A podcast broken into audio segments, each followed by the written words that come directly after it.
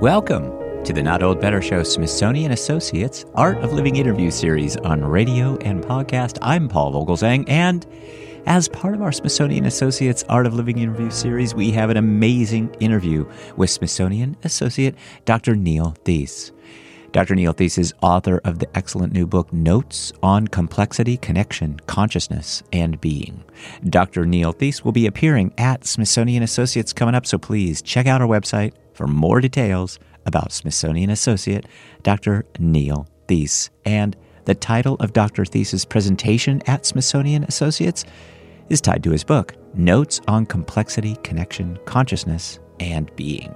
Thank you so much for listening today. We have got a great guest today, whom I will introduce in just a moment. But quickly, if you missed any episodes last week, was our 711th episode when I spoke to actor and star of the hit TV show Barry Henry Winkler.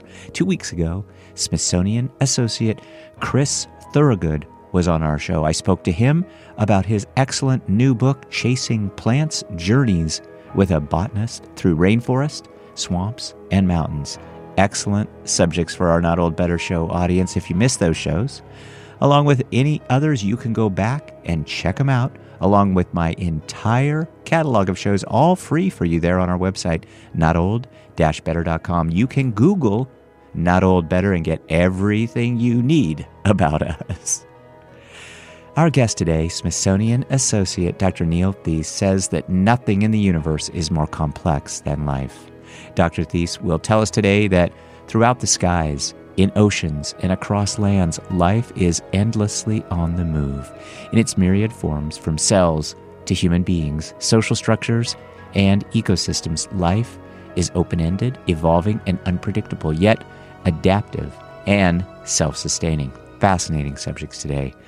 Complexity Theory from Dr. Theise's excellent new book, Notes on Complexity, Connection, Consciousness, and Being, addresses the mysteries that animate science, philosophy, and metaphysics. How this teeming array of existence, from the infinitesimal to the infinite, is a seamless, living whole, and what our place as conscious beings is within it. Physician, scientist, and philosopher, Smithsonian Associate Dr. Neil Theise tells us today about this theory of being, one of the pillars of modern science, and its holistic view of human existence. Please join me in welcoming to the Not Old Better Show Smithsonian Associates Art of Living interview series on radio and podcast, Smithsonian Associate Dr. Neil Theise. Dr. Okay. Neil Theise, welcome to the program. Thank you, Paul. Delight it's, to be here. Yeah, it's so nice to talk to you too. Um, hope your day is going well. I'm looking forward to to really talking an awful lot about your new book, Notes on Complexity. I think this is going to be just a fascinating subject for our audience. It's a deep one, and so why don't we why don't we uh, start, uh, kind of as I like to say at the start, and maybe tell us briefly about your upcoming Smithsonian Associates presentation. Uh, this will be via Zoom. We'll have links so that our audience can find out more information about the presentation. It's coming up May 15th, but maybe tell us, Dr. Theise, a little bit mm-hmm. about what you're going to tell us there and how you'll use Zoom to engage our audience. Sure. Um, it's a real nostalgic pleasure for me to have this talk to look forward to because the book really is a book version of this talk I've been giving and developing over the last 20 years, essentially. And the last time I had the opportunity to give the talk was online at the beginning of COVID. And since then, I've been focused on the writing of the book, which is a very different way of expressing the same material. And so I've had to get my head out of the talk and into the text. And this is a chance for me to, to go back and revisit the talk is really a simple explanation of what complexity, complexity theory is about.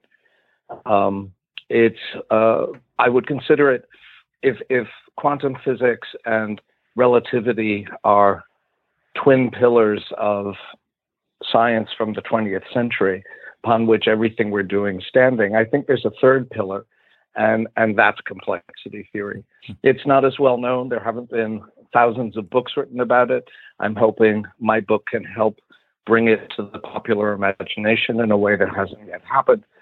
But um, what it does is gives the underlying principles for how life happens. You know, we think of biology as the science of living things, and of course it is in many ways, but it's a reductionist science. We take things apart. If we want to see how an ecosystem works, we look at the individual components of the ecosystem. If we want to know how a body works, we dissect it and look at the tissues, the organs. If we want to know how they work, we disaggregate them into their component cells and grow those in culture. That's what we call cell biology. And if we want to know how those work, we pull them apart to get at the molecules, the molecular biology that underpins them. And so we're really good. And obviously, this has been uh, technologically astounding what we've accomplished with such biology. Mm-hmm. But we don't really know much about the principles.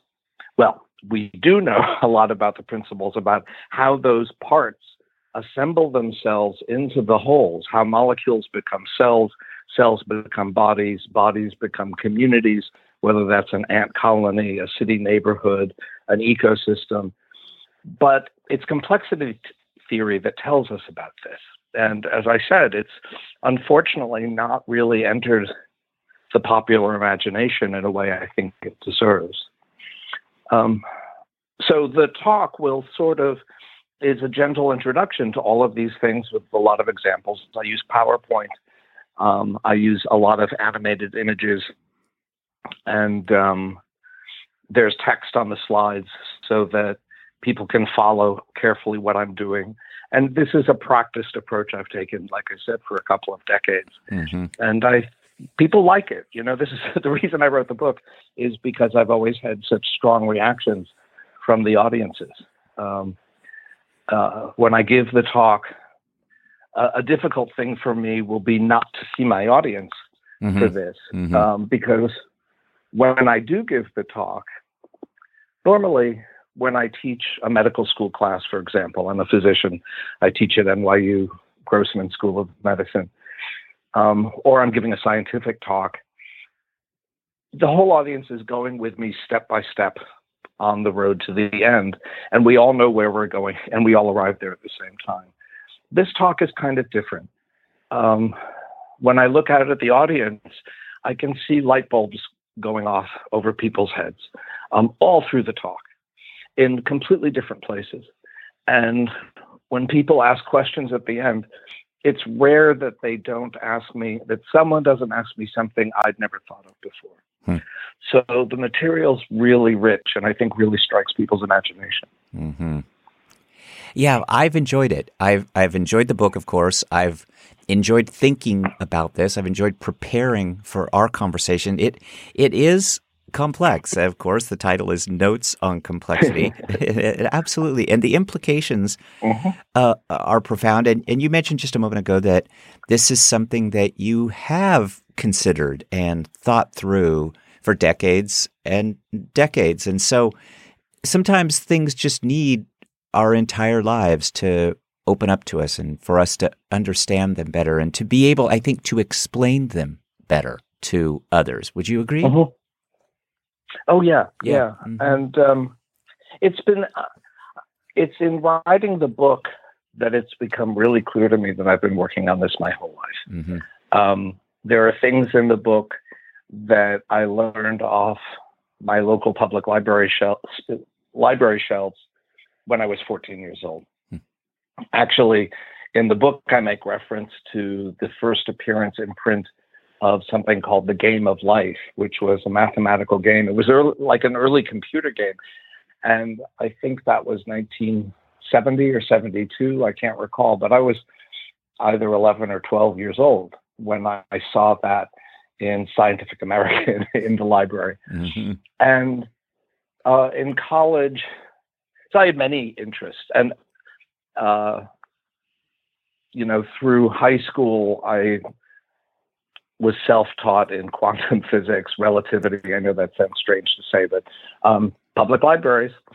Um, I actually managed to get myself to the Weizmann Institute in Israel for a summer junior year to study particle physics. then I went off to college, and by then I had shifted focus because that's what I did. I would learn as much as I could about something until something else caught my attention.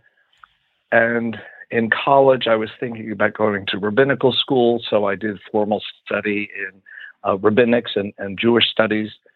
But I was also interested in computers, and back then it was punch cards and COBOL and Fortran, which is just really exciting. You remember that? I wonder how many people. Well, most of your audience may remember. Definitely, we'll remember um, COBOL and yeah. punch cards. Yeah, and yeah, yeah, and um, and that's where I got my first introduction to systems thinking and complexity theory is all about systems.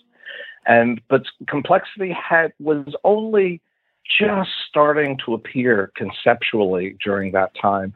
Um, chaos theory was already up and running um, and chaos theory would lead to complexity theory um, in the mid 70s. So, uh, but then I went to medical school um, on a separate track. That's a long story. And so now I was suddenly setting all that stuff aside to really focus on how human bodies were put together and how they function in health and disease. I eventually went into pathology um, so that's the study of human disease. And my clinical practice is focused on looking at uh, slides of human tissue that are taken out, like biopsies or operations. And I focus on the liver. And that got me into stem cell biology. and that got me into complexity theory of all things. Hmm. And when I started investigating complexity, and how it showed how things at one level of scale organize themselves into structures at higher levels of scale, I started to find that as I really dug into this, all the things that I had learned over the years were falling into place as part of this larger structure of knowledge, this larger conceptual structure.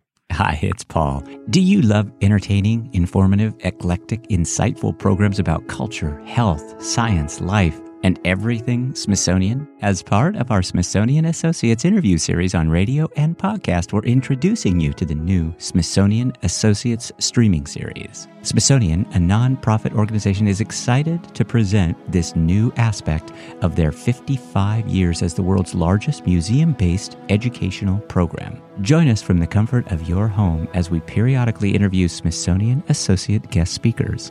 Our audience here on radio and podcast can explore our website for more information, links, and details at notold-better.com. Thanks, everybody. We are with Dr. Neil Theise. Dr. Neil Theise is Smithsonian Associate, a physician, scientist, and philosopher, and is author of the new book, Notes on Complexity. Dr. Theise will be presenting at Smithsonian Associates. Coming up, we will have links so that our audience can find out more information about Dr. Theise's presentation May 15th, as well as Dr. Theise's new book, Notes on Complexity. Dr. Theise, just a couple more questions. I, I, know you're very busy. Maybe, maybe just tell us briefly where where did this theory of complexity come from originally? What, and maybe just give us maybe just a sure. couple of those basic principles. Sure. This actually won't be in the talk, so okay. your listeners will get a little extra tidbit, okay. um, uh, extra credit, but there's no quiz. Um, so, you know, people are generally familiar that there's something called chaos theory. Mm-hmm um, and that that has some relationship to the geometries called fractals.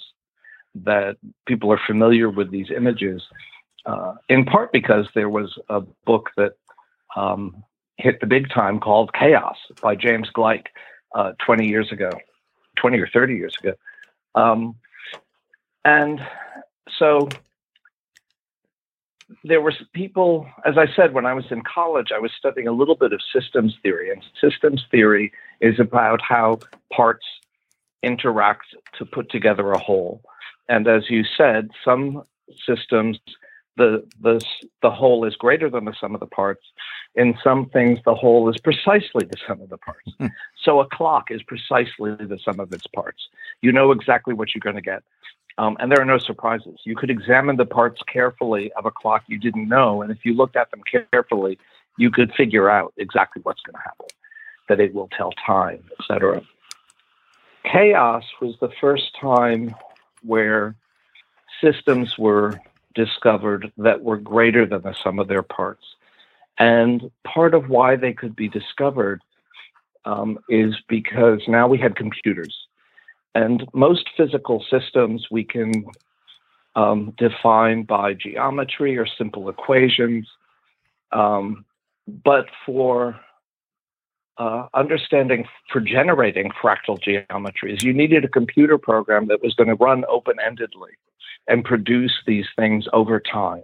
They weren't equations that you could simply plug a number in and get a result. It was something that had to run as a model over time, and that required computers. And so when they started, uh, Benoit Mandelbrot first discovered fractals, and this turned out to be the mathematical geometry that underpinned chaotic systems. So, chaotic systems are things like whirlpools, mm-hmm. weather. If we can predict weather, it's because we have very sophisticated chaos theory. Um, and you see fractals in the natural world. You see how branches of trees um, look like branches of blood vessels in the body, which look like branching rivers. Um, you look at cl- and, and and everything is self-similar across scales. They say so. However close in you go, you see the same pattern, even though you're looking at smaller scales. It keeps repeating itself. In the pure mathematics of the Mandelbrot fractal set, it's infinite. Mm-hmm. A tree, obviously, it ends at a point because then you get leaves. Though if you look at a leaf, its veins are often fractal too.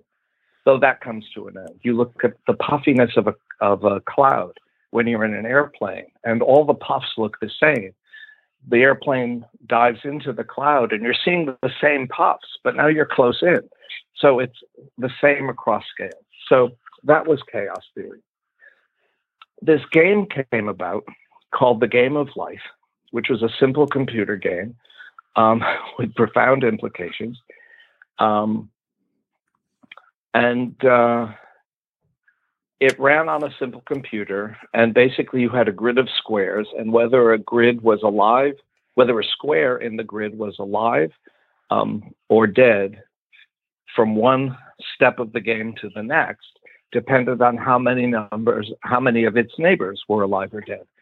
So you can think of it as some some squares would die of loneliness. If there were too few squares that were alive next door, the cell would not survive to the next step of the game. Mm. On the other hand, if there were sufficient numbers of cells, then they weren't lonely and they had a rich life you could sort of um, anthropomorphize and they would survive to the next step. It turned out that when you ran this open ended program, that you got patterns that were mathematically reminiscent of fractal chaos.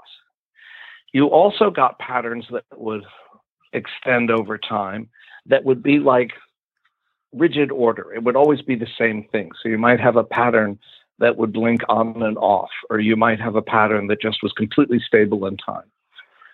And so you had these two different patterns. One was open ended and evolving, and that was chaotic, and the others were not. Uh, this isn't for everybody, you know. Um, uh, in Buddhism, we talk about skillful means. There are approaches that are right for one person that are, will not be right for another, and vice versa. And can you find the means that help to teach the point in the way that a person can hear it? I think that no one has really taught this stuff in presented this stuff in this way that I'm doing in, in Notes on Complexity. And there are people for whom this will be useful. There are many people for whom it may not be useful. But when I give this talk, whoever is in the audience finds something in it that's useful for them, even if it's not the spiritual side or the science side. You know, it may be both, it may be either. But everyone finds something in it. I think as I was reading it, I I really not that I've grasped everything. It it it it is very very um it's very deep. It it it it reminded me though of a phrase and maybe maybe you've even thought of it this way that the whole is greater than the sum of the parts. I, that simple yeah. It, yeah, it it that that all of these the, the universe is dynamic it's cohesive it's alive but that all of this works together you know your leg you know, taking that step connected to, uh, you know, impulses that, that do come from your brain. All of that is part of this Mhm, science, but mhm. it's all very wrapped up in this idea that, um, that the science works in tandem with our uh, deep held convictions, and Zen practice can help with that. Hmm hmm Or, you know, it's not Zen specific. I think any contemplative mhm. practice can do that. Yeah, yeah. And it's not, yeah, and it's not contemplative practice alone. Some people will get to this. eh, What complexity points to is that this hallmark idea that everything is one. You can express that as just a cliche, right? But complexity says that in fact that's true. And complexity says that at exactly the same time, absolutely equally, everything is separate, like we experience it in our average everyday life. Both things are true. Uh, in the book, I use the word complementarity hmm uh, for this, and I'll cover this a little bit uh, significantly in the talk. Um, a classic image that I put in the book are two faces looking at each other in profile, and you see two profiles, but the space between the faces looks like a vase. Which is it? Is it two faces or is it the vase? hmm It's obviously both, but you can only see one or the other at the same time. Um, people have challenged me whether it's possible um, to actually see them both at the same time. Even if so, it's not easy. Um, and so the world is a seamless whole. Complexity theory tells us that starting when you go all the way down to the quantum level, um, to space time, or even what lies behind space time, which what I would say is consciousness. And that's a big part of where the book winds up, uh, which I'll touch on in the talk. I'll point to it. Um, but at the same time, I'm me and you're you, and we're separate beings, and that is also true. Uh, another example I'll use in the talk, so a little preview. Um, there isn't an atom that uh, in your body that you didn't breathe, eat, or drink from the planet. Now, are we little separate individuals walking around on top of this rock that we call planet Earth? Or are we the atoms of the planet that have self organized themselves over the course of three and a half billion years into living things that can talk to each other but have this delusion of being separate? And I would say that neither is the whole story. They're complementary the way the two faces and the vase are complementary. Both are true equally. You need both views, but you have to select one at any one time in how to relate to things. I think that people who sit on a cushion can dive down into their minds and experience that unity. I got a little taste of it that morning of the Zendo with the incense stick because I did not feel separate from it. hmm But um, there are people who accomplish that through devotional practice in their religion. There are people who accomplish it through service to others. hmm Um, so, to some extent, what I advocate at the end of the book is find something. You might not even want it to be in spiritual terms. Service to others doesn't require quote unquote spiritual practice. hmm Um, my husband is a an example of that. He'll tell people, you know, he lives with me, so there's this, all this Zen Jewish stuff going on, um, and he'll go, "Well, I, I, the spiritual stuff isn't isn't my thing," Hmm. but if you watch him prepare a meal for people, this is clearly spiritual practice. hmm It's service. hmm Um, but in his mind, no, no, no, no, this is something different. But I'll tell you, it's not. I know it when I see it. So we just agreed to disagree on this. We are with Dr. Neil Theise. Dr. Neil Theise is Smithsonian Associate, a physician, scientist, and philosopher, and is author of the new book, Notes on Complexity.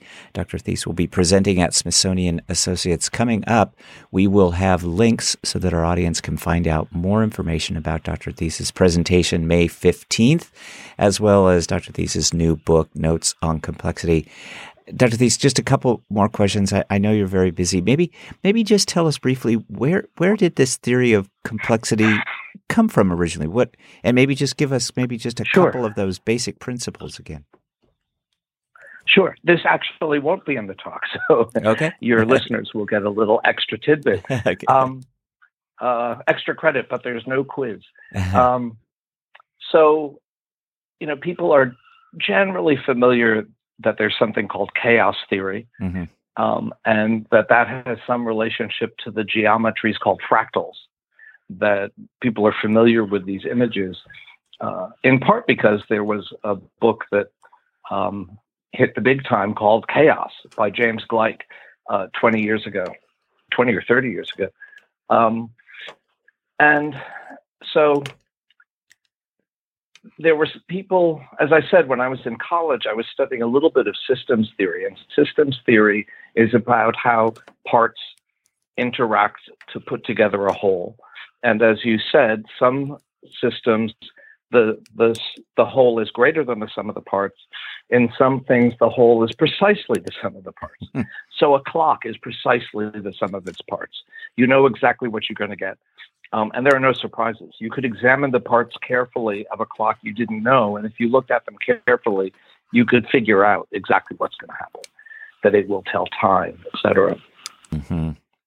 I just think in this day and age, you know, we need things like this. We, you know, you you talked about it, you know, restoring wonder. It, it, in that sense, complexity can be life transforming and I and I, I wonder if you you would agree with that statement too. Uh, it's transformed my life mm-hmm. uh, mm-hmm. unequivocally, and not just in academic terms. you know, I've mm-hmm. published a lot of papers um, and been able to apply this in all sorts of areas. But um, yeah, it's it's.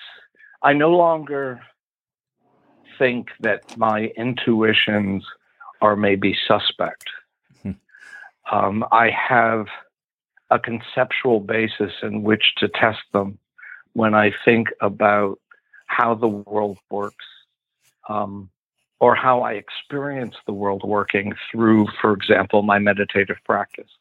Um, and and that's taken me places and led to relationships um, that really surprised me and astounded me. Look, it's, it's led to me writing this book um, it's led to me giving these talks. Mm-hmm. One of the most moving uh, experiences I've had with all of this came a few years into to practicing it, and I very quickly found that it didn't matter who the audience was.